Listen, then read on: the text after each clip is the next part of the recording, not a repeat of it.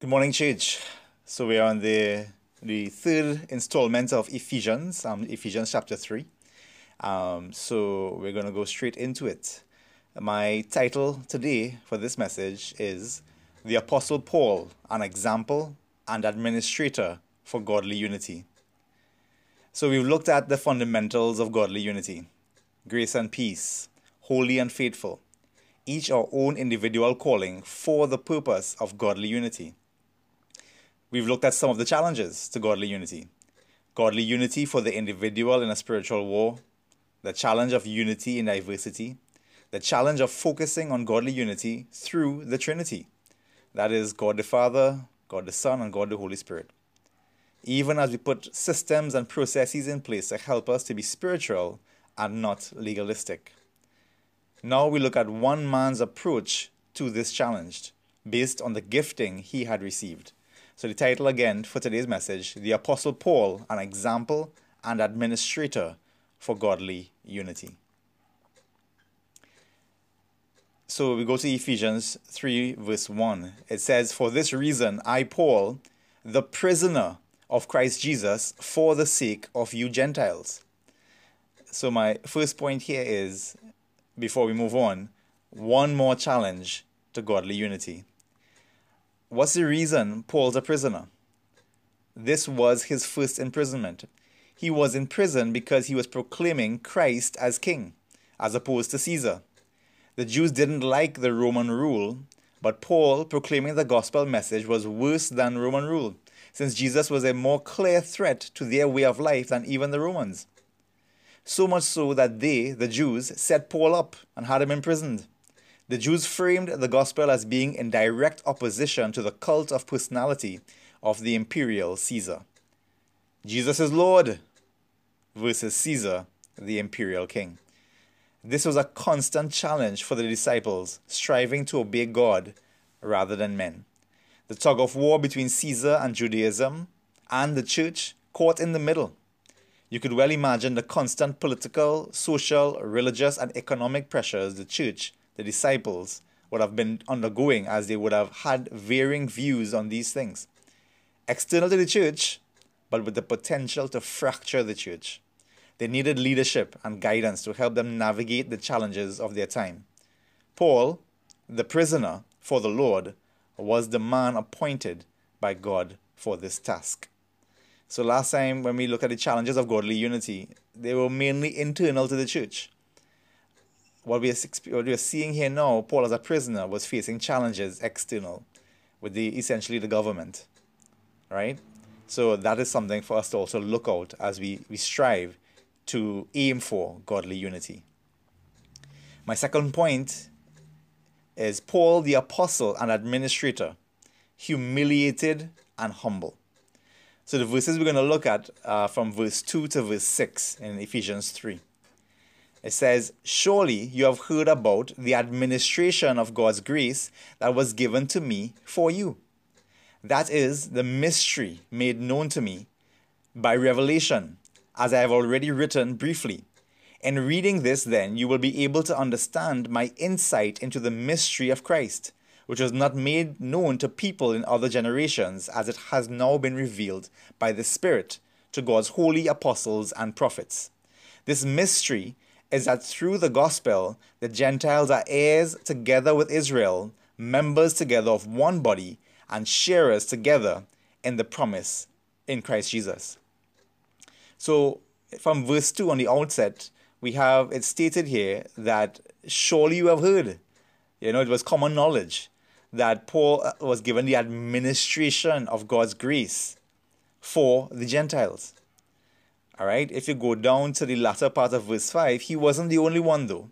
Um, he mentions God's holy apostles, plural, and prophets. So there were a category of people who were essentially responsible, who had this gifting from God to administrate this grace that came from God.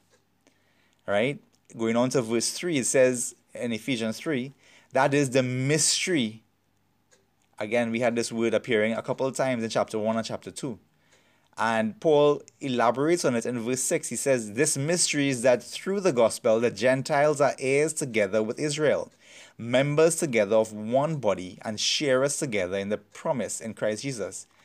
It was a mystery to the to the Jews to start with and the Jewish church that God will allow the Gentiles to be part of this salvation that God was giving.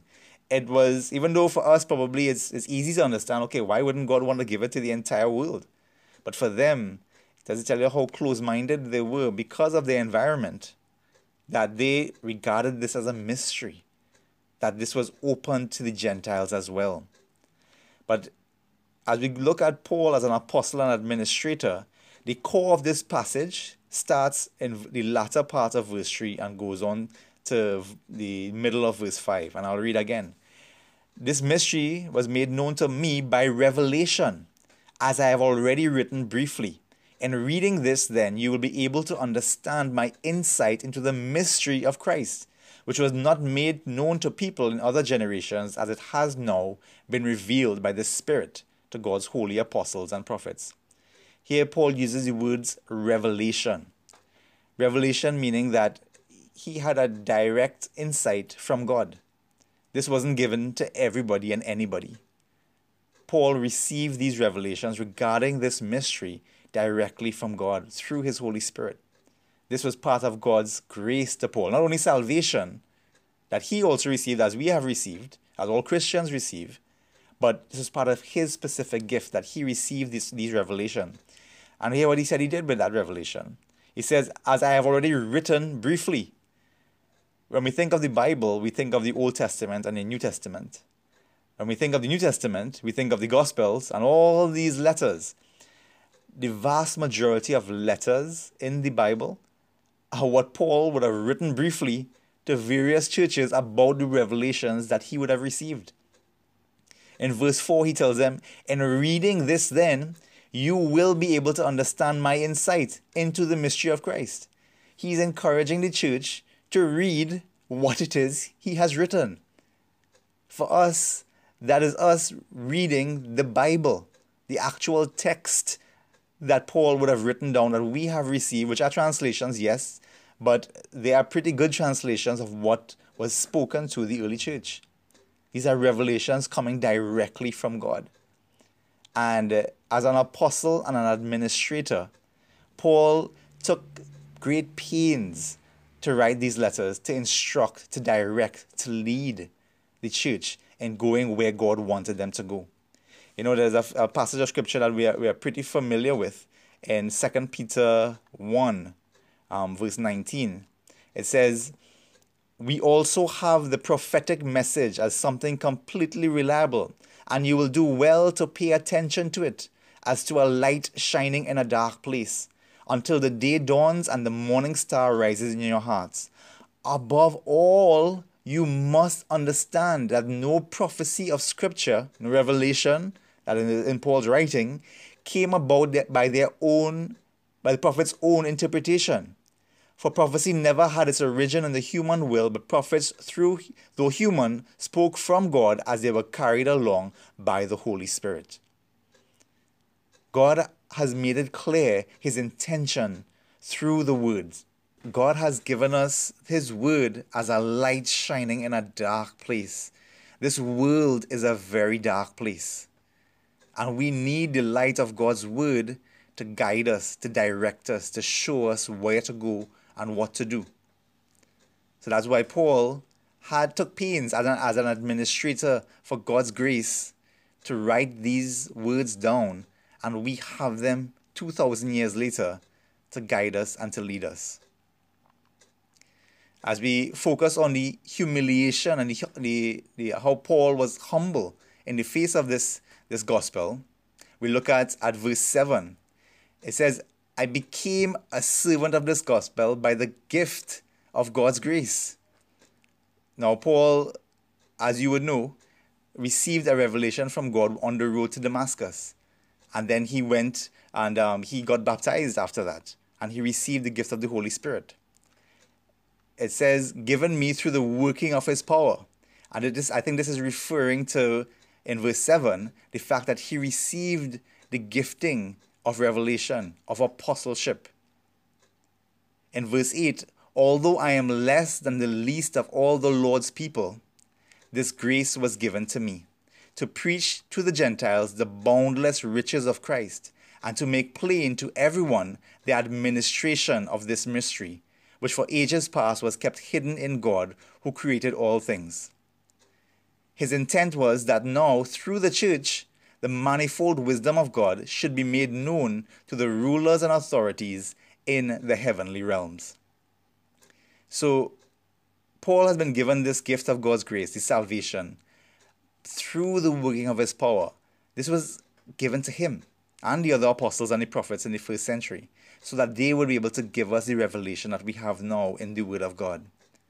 He describes himself in verse 8 as, I am less than the least of all God's people, of the Lord's people, right? This grace was given to me. He kind of points to the fact that in order for this, for his gifting to reach his full potential and what he did, I mean, through Paul's efforts, the gospel spread through most of the Gentile world, right? This grace was given to him because of his attitude of humility and also, I would dare say, humiliation. So we could actually look at Paul's own description of what it is he experienced um, in 2 Corinthians 11. And I'll read from verse 21 to 33 and also chapter 12, verse 6 to 10. It says, and he, he's speaking this in the context of being opposed by other Christians and what people call super apostles.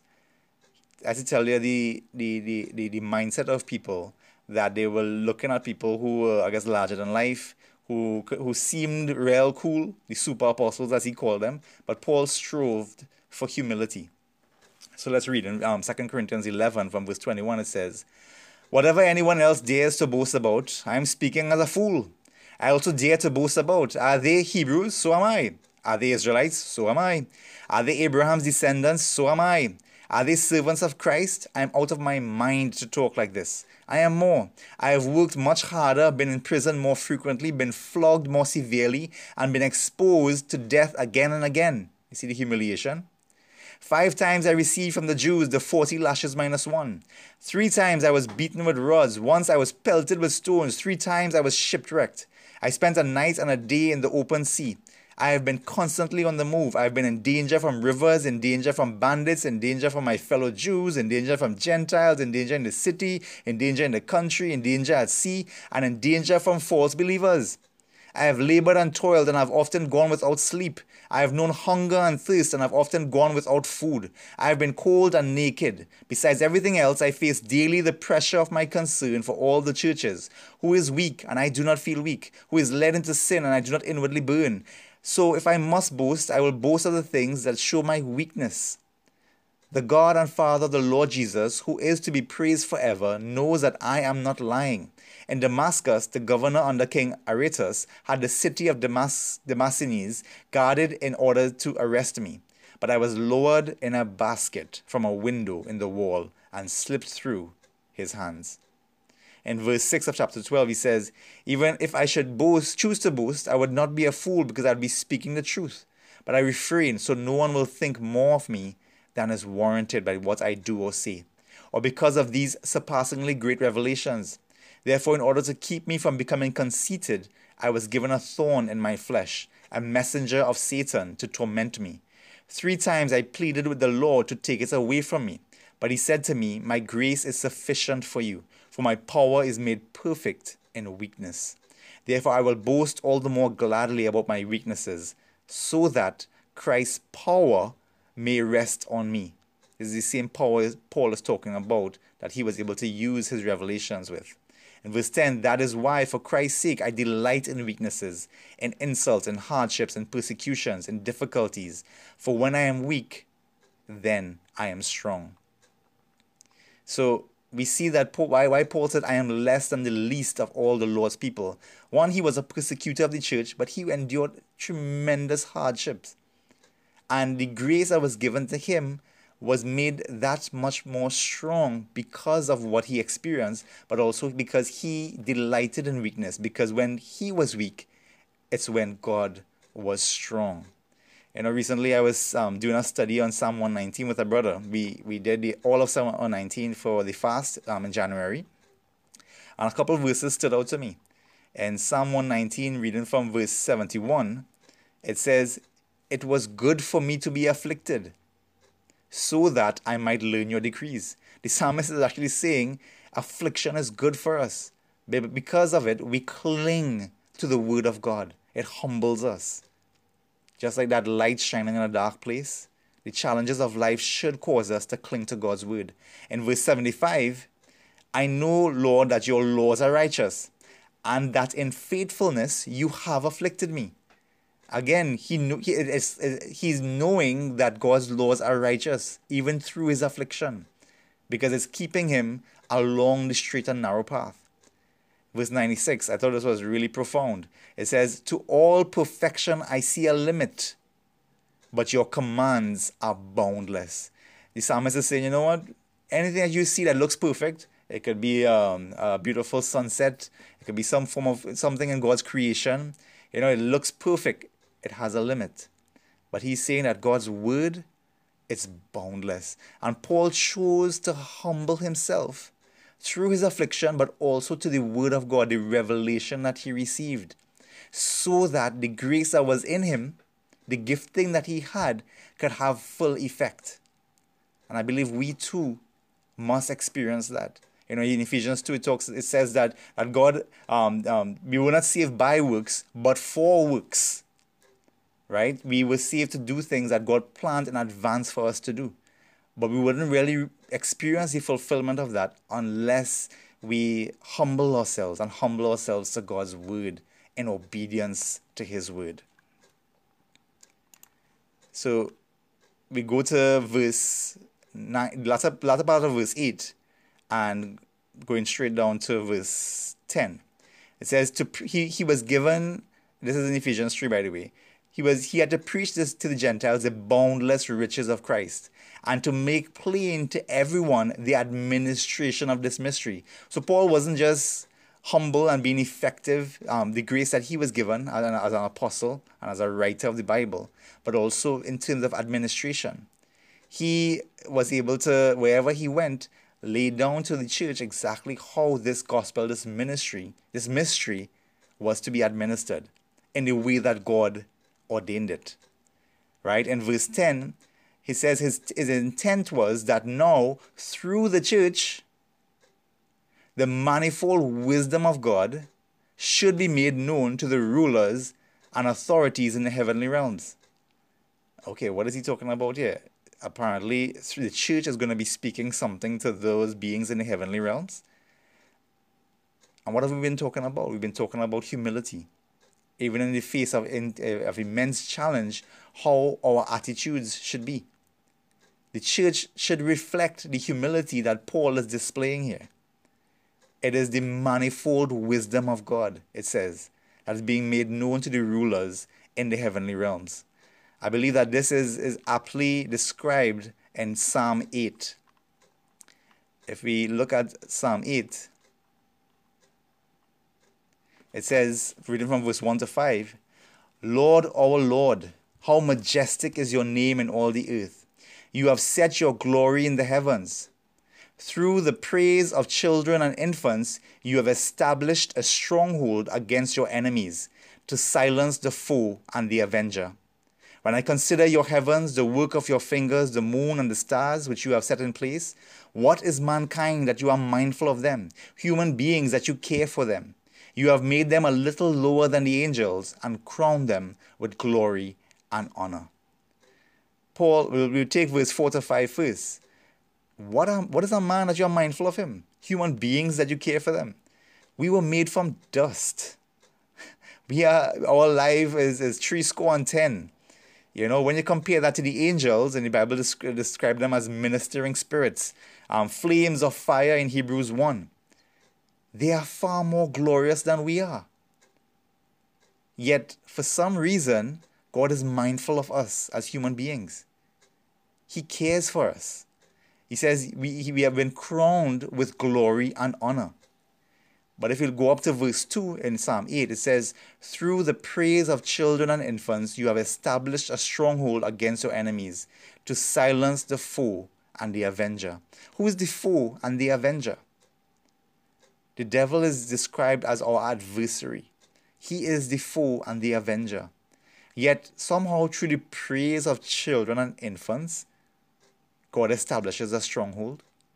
When we look at Matthew 18, it, it describes in verse 1 to 4, it says, Unless you become like a little child, you cannot enter the kingdom of heaven. He's talking again about humility. Through the praise of children and infants, you will establish a stronghold. You see, the church needs to display this behavior. The manifold wisdom of God is humility.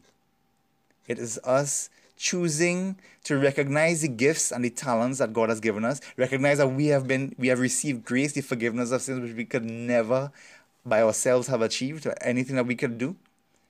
But God has also placed gifts within us that we should be humble about and humble enough to share with others, to give to others.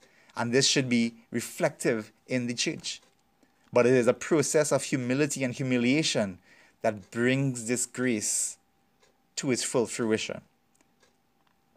And it does something. It speaks a manifold wisdom, as it says in verse 10, um, which should be made known to the rulers and authorities in the heavenly realms. If we go down now to verse 11 to 13, um, my point here is confidence in humility. In verse 11 to 13, it says, according to his eternal purpose that he accomplished in Christ Jesus our Lord. In him and through faith, humble obedience to God's word, that is, we may approach God with freedom and confidence. I ask you, therefore, not to be discouraged because of my sufferings for you, which are your glory. So we go back up to verse 11. It says, according to his eternal purpose that he accomplished in Christ Jesus. You know, Paul is saying here you have reason to be confident in humility. Even though the, the spiritual forces in the heavenly, realms, the evil ones at least, are striving to derail you and cause you to, to, to, to step away from God, or if it is that you're not in Christ, it's cause you to not um, have a relationship in Christ right?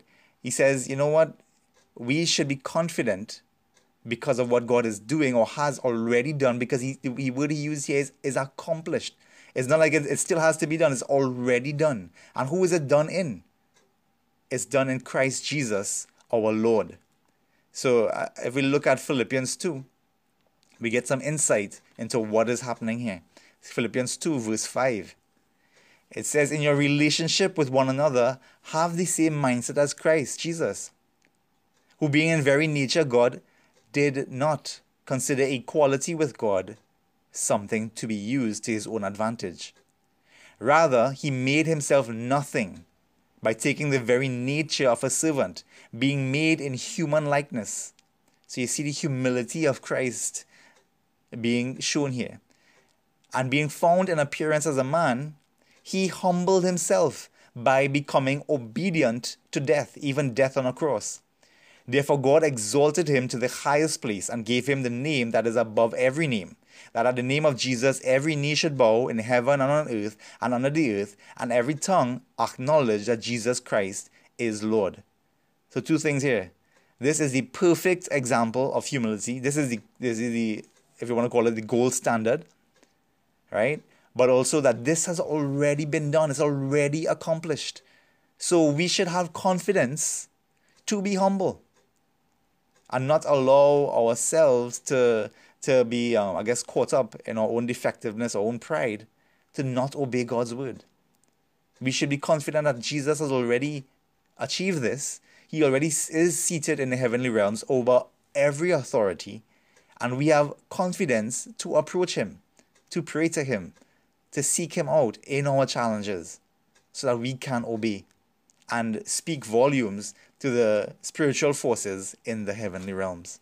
So if we go back up to verse 12, it says, In Him and through faith in Him, we may approach God with freedom and confidence. So that's exactly what I've been talking about. That because of what Jesus has already accomplished, we have faith.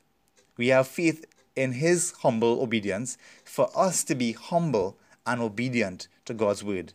So that we could approach Him with freedom and confidence, that we could go to Him with whatever the challenges that we are facing, that He would understand and He would direct us how to obey Him, how to walk in the path that, that He has called us into. In verse 13, it says, I ask you, therefore, to not be discouraged. You know, it could be discouraging. Your leader is in jail. You know, he is he's suffering for the thing that you all are professing. You know, but it's in that humility in Paul's life uh, as a proclaimer of the Christian gospel that he's he's imprisoned. And it is, was something to, to rejoice in, to glorify in, because it's through humil- humility, right, that God is being glorified. And that's what it says in the latter part because of my sufferings for you, which are your glory it is so countercultural to what this world this um looks at as glory. You know, we need um the world glorifies somebody who is wealthy or somebody who is super talented or somebody who has all the likes on Facebook and all these different um social media. But rather you see the opposite in God's kingdom. It is through humility and humiliation and obedience to God's word that glory is brought to God. So we should have confidence in humility. So we move on to the, the fourth point, which is from verse 14 straight down to the end of chapter 3. In verse 21, it says, My point here is humility, then unity through love in the Trinity. Uh, I know that's a bit of a rhyme, probably a mouthful as well, so I'll repeat it. Humility, then unity through love in the Trinity.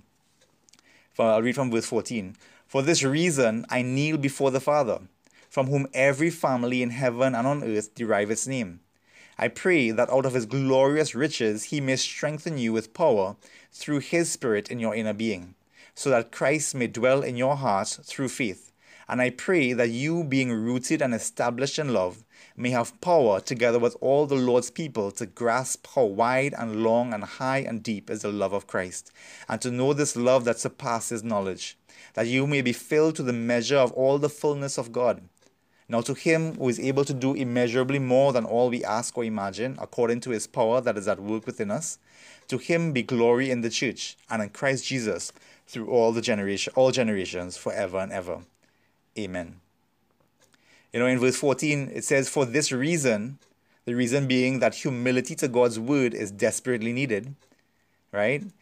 Each individual, for godly unity to be brought about, Paul kneels before God the Father right, in prayer for each individual. He then says something very peculiar that every family in heaven and earth derives its name from the Father. The Father is the decision maker, the one in the Trinity who the other members in the Trinity submits to. We see that if we do a study of the Trinity um, throughout the scripture, you see that, that Jesus listened to every word that God said, that he obeyed God completely. And likewise the Spirit. Oh, and by the way, the family unit doesn't only operate on earth alone. So we see that there in um, verse 14, that every family in heaven and on earth, which is a very interesting um, concept, that there, there is this family um, dynamic occurring in the heavenly realms. And I think this is reflective of the family nature of the Trinity. It's a relationship between the Father, Son, and, and the Spirit. But Paul is kneeling before God the Father, right, for each individual. In verse 16, he says, he, he, he talks about he gives out of his glorious riches to each individual through his spirit. So he's bringing in the spirit now in your inner being. These are all gifts that God is giving. You don't get this by yourself. God gives this through his glorious riches, and now he's working through his spirit in your inner being. Right? Um, on, a, on a side note, um, when we think about the spirit being in your inner being, this is, of course, an assumption that each individual is in Christ. That you have believed in Jesus, repented of your sins, and been baptized, and have received the gift of God's indwelling Holy Spirit. If you're not such a person, then I encourage you to reach out to the person who invited you or visit our church website at, at poscoc.org to find out how someone can spend time to show you God's plan of salvation for your life. So back to verse 16. He gives out of his glorious riches through his spirit in your inner being. So that, and he says, Christ may dwell in your hearts through faith. Paul is praying that you and I, as individuals, will receive this humility through the Trinity, this attitude of submission to God's word, no matter our situation, which in essence is Christ dwelling in us through faith. Now, just as a side again, you see this concept of the family in the Trinity, right? Also play out in the following chapters of Ephesians, which we will not look at. In chapter 5, it talks about the relationship between husband and wife, um, um, the, the children um, relating to their father and, and, and to, their, well, to their parents, how, how this attitude of humility plays out in the family dynamic. Right? In the latter part of verse 17, he prays that each individual will be rooted and established in love. And that is to say, in like for example, in 1 John 5 3, it talks about the fact that to, to love God is to obey his commands. That is the that is the, the, the working that God is bringing about through the Trinity into each individual. That we now have a desire and a heart to want to obey God's commands. Because that that is the rooting of love. The rooting of love is not a, a, a, a feeling, it is not emotionalism, it is not your tradition, your traditionalism, it is not ex- existential, existentialism, which is living for the now, whatever your pleasures or your desires are. That is love. That is not the love that he's referring to here. It is not ut- utopianism, what you hope the future holds for you or for any particular group.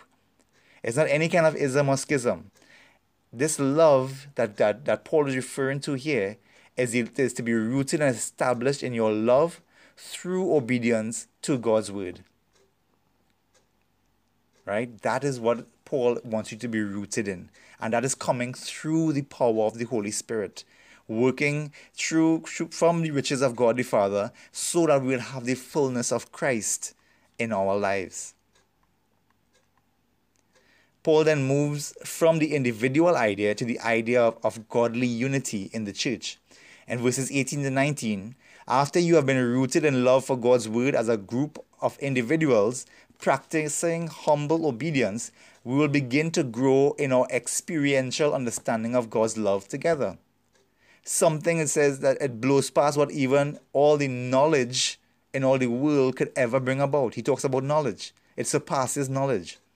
Our love for one another will be miraculous if it is we practice that, that rooting of love in obedience to God's word such a deep concern for one another, resulting in all of the one another passages in Scripture, of which there are about a hundred, being played out in our lives.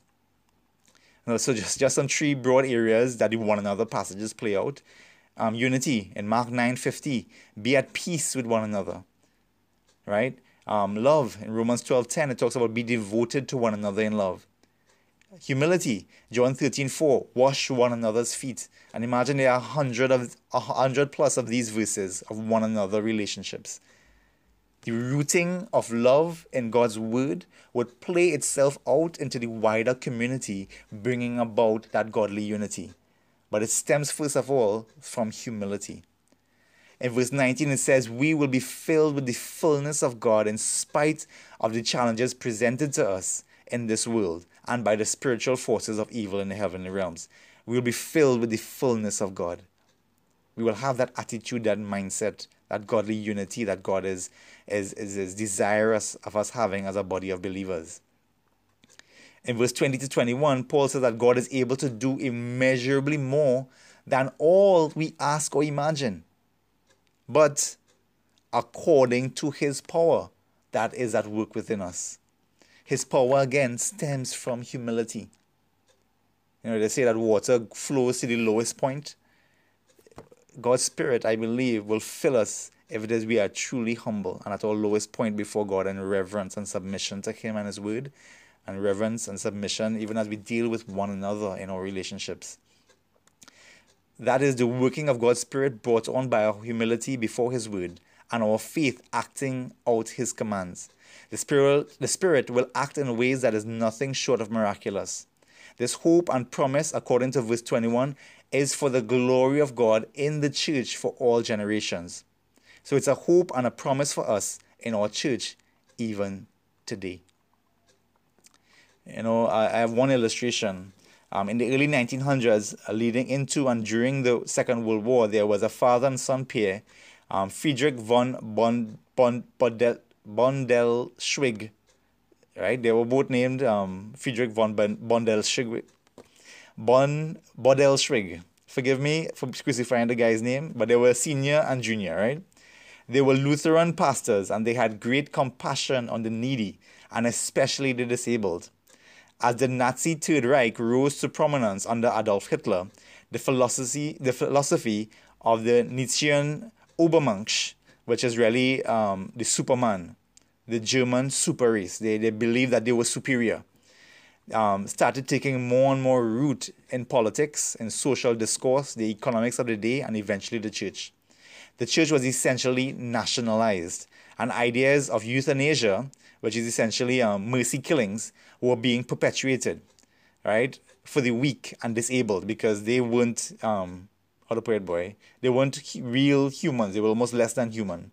This is in addition to the death camps reserved for the Jews, which accounted for approximately 6 million people gassed to death because they also were considered subhuman. Just think about the church going through this pressure where they were being nationalized and form, forced to conform to some kind of policy to approve euthanasia as some form of mercy killing for these subhuman beings.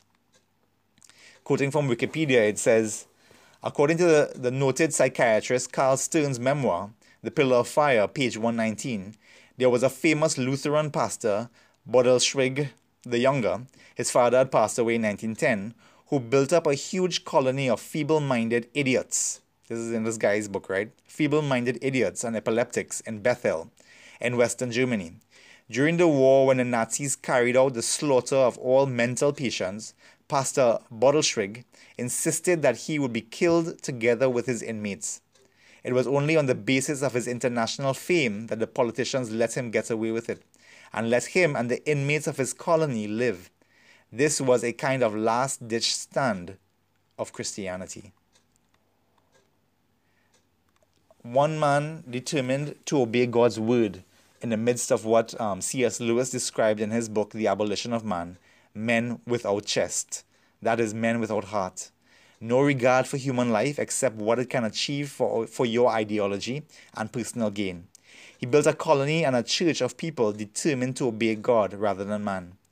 On one occasion in February 1941, when a physician's, physician's commission arrived at Bethel to force Bodelschwingh to fill out the green forms, that is, the forms that authorized the euthanasia, he refused.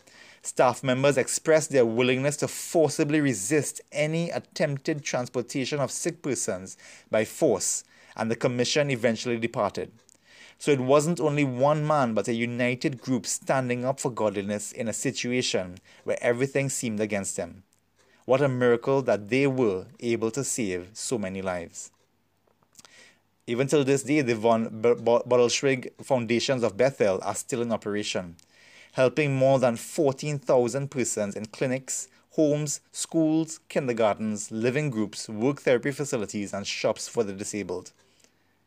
God can do immeasurably more than we ask or imagine according to the, His power at work within us this is the attitude of these guys, Bottle Bodelschwingh, you know, and uh, it is amazing that they were able to do that in the midst of, of something as as so devious and devilish as in as Nazi Germany at, at, the, at the point in time.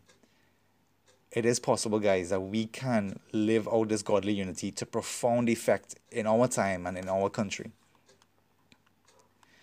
In our world today, there are such ideas, such evil ideas, um, spurred on by, by evil spiritual beings. And these ideologies of evil are perpetuated in our political, social, cultural, economic, and even our ecclesiastical lives, even within the church. Will we be like Paul and humble ourselves to God's word and obey God, come what may? Will we be rooted and established in love as individuals by in our own individual obedience to God? And also as a community of believers as we practice the one another relationships amongst each other. So that when the time of testing comes, we will be able to do immeasurably more than all we ask or imagine, according to His power at work amongst us. Amen. Let's go before God in a word of prayer this time.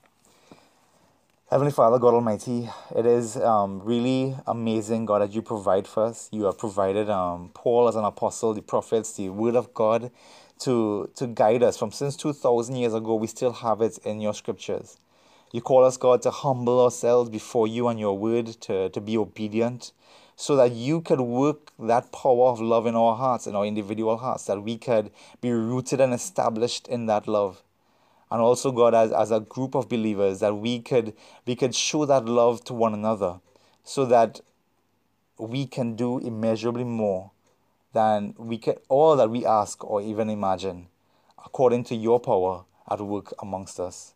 I pray father for godly unity amongst your church throughout the world and especially here in trinidad and tobago so that we can bring you glory no matter what comes our way. In jesus name i pray. Amen